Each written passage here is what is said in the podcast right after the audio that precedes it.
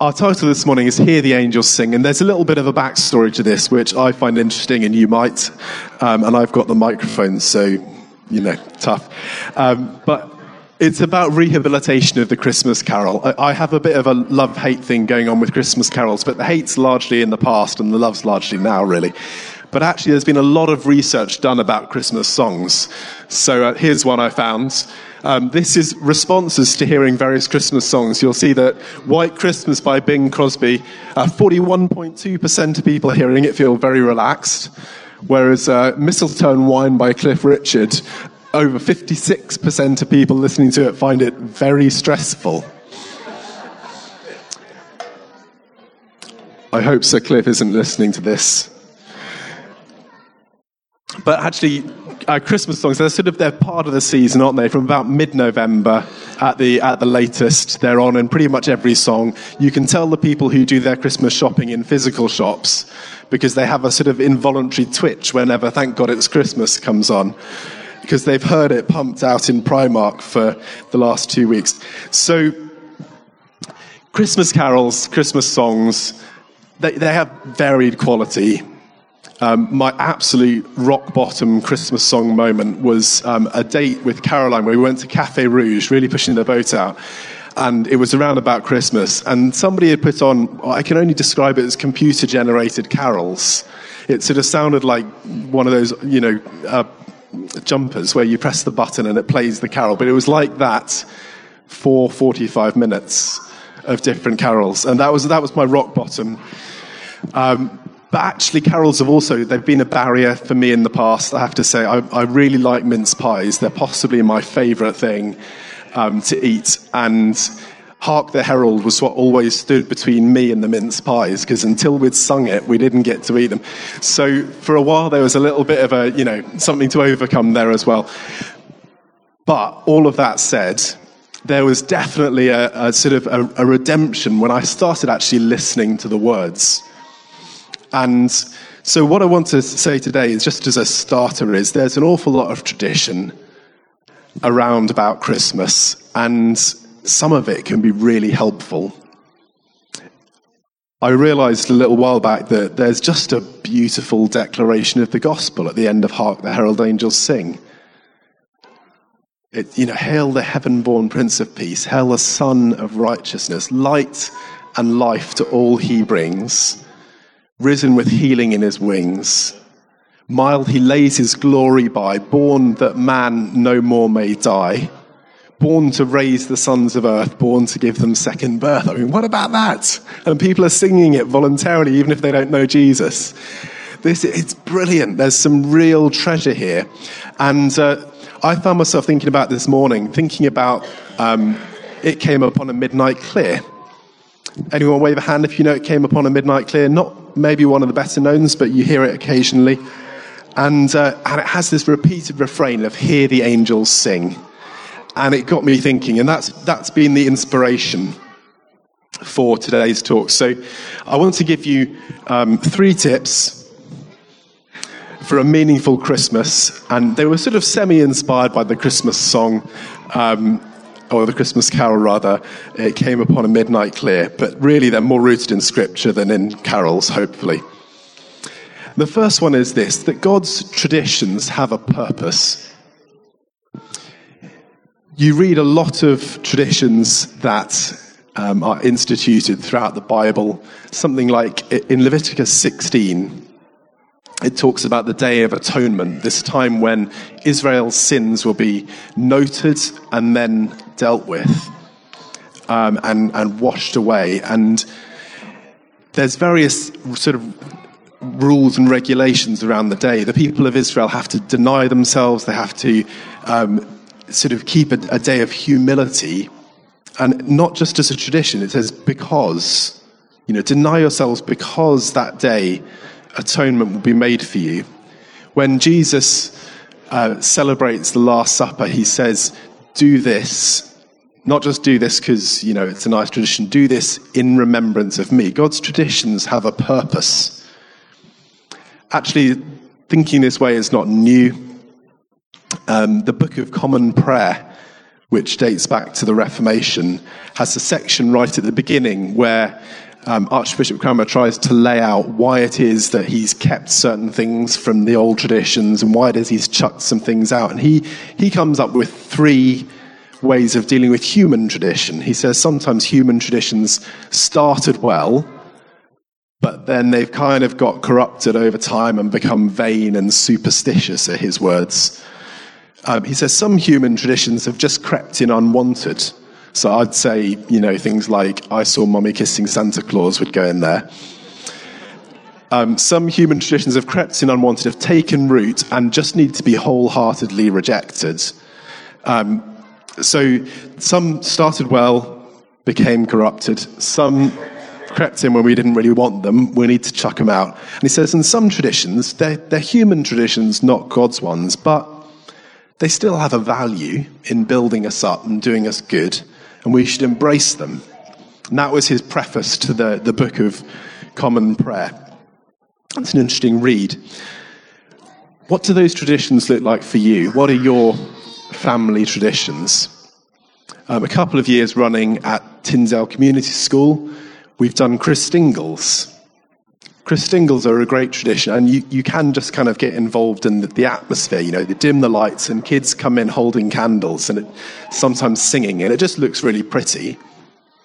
But actually, the Christingles got all of this meaning around it. Um, you've got a red ribbon going round an orange that's supposed to be like the blood of Jesus encompassing the whole world. You've got um, the candle on top because Jesus is the light of the world, and so on. There's a, there's a meaning in that tradition.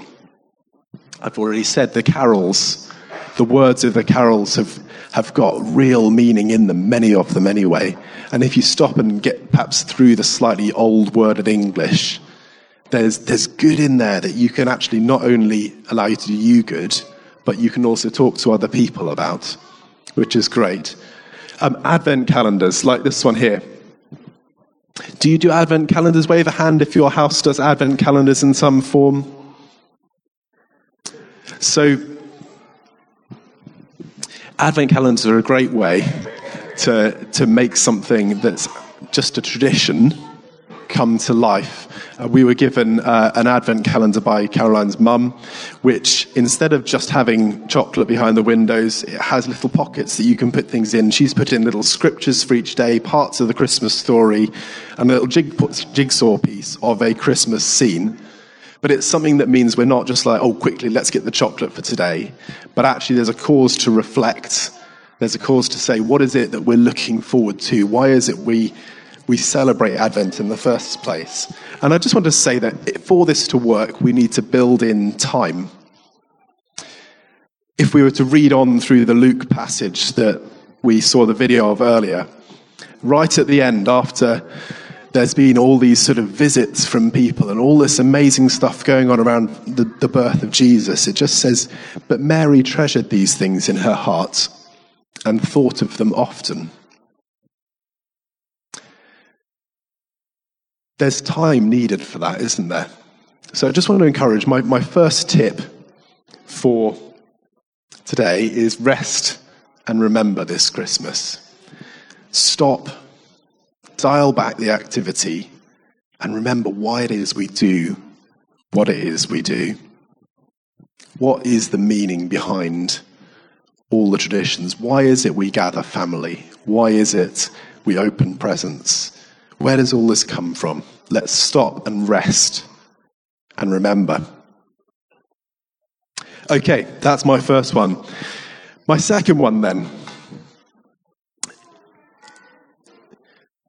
Yeah, I thought that was going to be too small.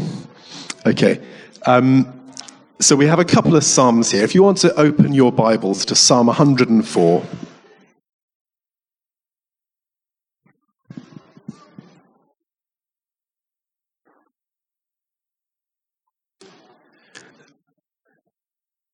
Because Christmas is a time of celebrating God's goodness. And this is, there's this wonderful section sort of in the middle of Psalm 104. And, you know, do by means read the whole thing. We're just going to read this section, verses 10 to 15. And it says this He makes springs pour water into the ravines, it flows between the mountains. They give water to all the beasts of the field. The wild donkeys quench their thirst. The birds of the sky nest by the waters. They sing among the branches. He waters the mountains from his upper chambers. The land is satisfied by the fruit of his work. He makes grass grow for the cattle and plants for people to cultivate, bringing forth food from the earth. Wine that gladdens human hearts, oil to make their faces shine, and bread that sustains their hearts. And it's just this wonderful passage about the provision of God. And it's all around us. It's around us in the created world. We've got here, you know, mountains and water and springs. I, I, suppose water was probably even more important to the culture in which this was written. Sometimes we get a bit tired of water falling from the sky. Um, but he gives us sunshine as well. Um, and yesterday was a glorious day for that. But he also provides things that are clearly directly for us. He provided wine that gladdens the hearts. He provides brain, the bread that sustains us. God has given us good things for enjoyment. And if we go on thinking about creation to Psalm 8, this is another one which focuses on all that God has made, but brings a slightly different spin to it. So he says this Lord, O Lord, how majestic is your name in all the earth. You've set your glory in the heavens. Through the praise of children and infants, you've established a stronghold against your enemies to silence the foe and the avenger. When I consider your heavens, the work of your fingers, the moon and stars which you've set in place. What's mankind that you're mindful of them? Human beings that you care for them. And it goes on, but there's this, there's a sense of us sitting in our right place. I don't know what it must have been like for those shepherds when suddenly, first of all, an angel appears to them. And then suddenly the whole sky is full of them, all praising God loudly. And there must have just been an incredible sense of, of their place. They're very, very small. And yes, they were significant because God had chosen to speak to them, but they must also have felt very, very small. And there's something right about stopping and looking around at the beauty of creation, partly because it reminds us that God is good, and partly because it reminds us of our place, which is significant but very, very small. So, my second tip for a meaningful Christmas is this Behold beauty. I've gone for the alliteration. I thought it would make it more memorable. So we've got rest and remember. Behold beauty. Let's take time this Christmas. Again, it comes back to making space for it, of course, to see the beauty of what God has done. Let's not just look forward to the lion um, because we're on holiday for those who are, but actually use some of that extra space to reflect on who God is and what He's done.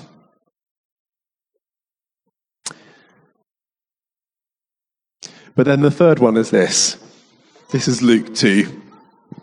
And it says, This is what the angels say. We heard it in the video earlier. Do not be afraid. I bring you good news that will cause great joy for all the people. Today, in the town of David, a Savior has been born to you. He is the Messiah, the Lord. This will be a sign to you. You'll find a baby wrapped in cloths and lying in a manger. And then later on, we have the song of the angels Glory to God in the highest, and on earth, peace to those on whom his favor rests. This is an amazing combination. Good news, joy for everybody, peace on earth, and a savior. It's an incredible bit of news.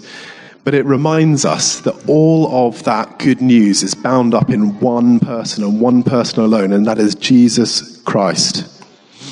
And it can be easy at Christmas to sometimes get a little bit into the, the sort of humanistic spirit of like, aren't we all doing much better now? We can all get along. We can get the Christmas spirit flowing. Everyone can be friends. There's actually some harsh realities that counter that. Um, I don't want to dwell too long on these slides, but that's uh, death in conflict since 1400. And you can see it's not letting up. And there's some trends there, but they're not, they're not letting up. We're not suddenly getting over this sort of struggle between mankind. And even in recent times, that's the number of state based conflicts since the end of the Second World War. And it's not letting up. And the stats say that actually the number of deaths per conflict is going down, but the number of conflicts is increasing. Our hope of peace on earth is not hope that really humanity is all just getting the plot and we're doing better and aren't we all great? And it's not that if we can all unite around, you know, some sort of festival or some traditions that actually we'll all be okay. Humanity's got it. Hooray, up for us.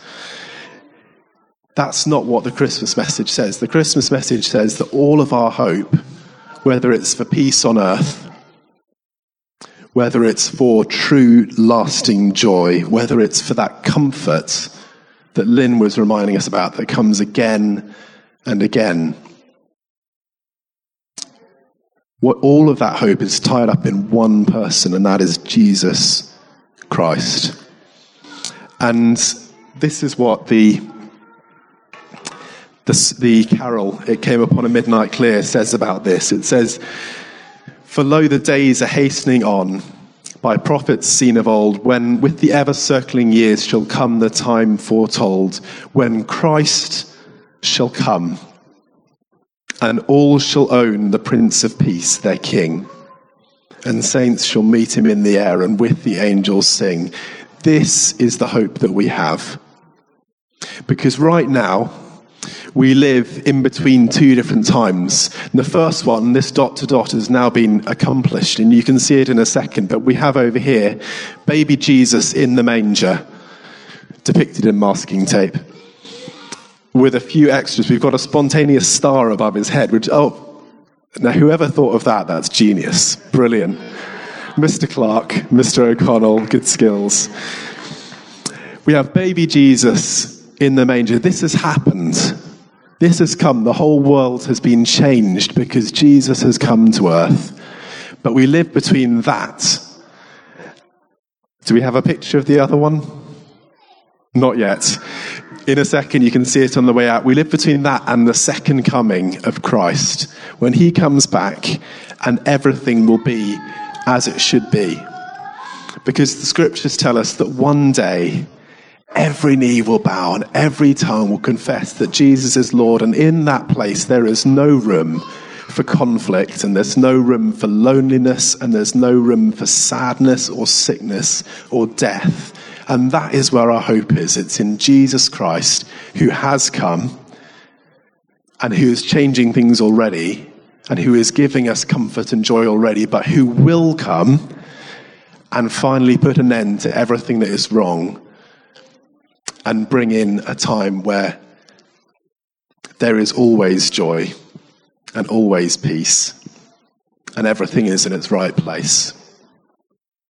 Jesus is the one we have our hope in. So there's my three reminders for a meaningful Christmas. Rest and remember. Why is it we do what we do? Take time to behold the beauty of God and what He's done. And let's put our hope firmly in Jesus Christ and nothing else.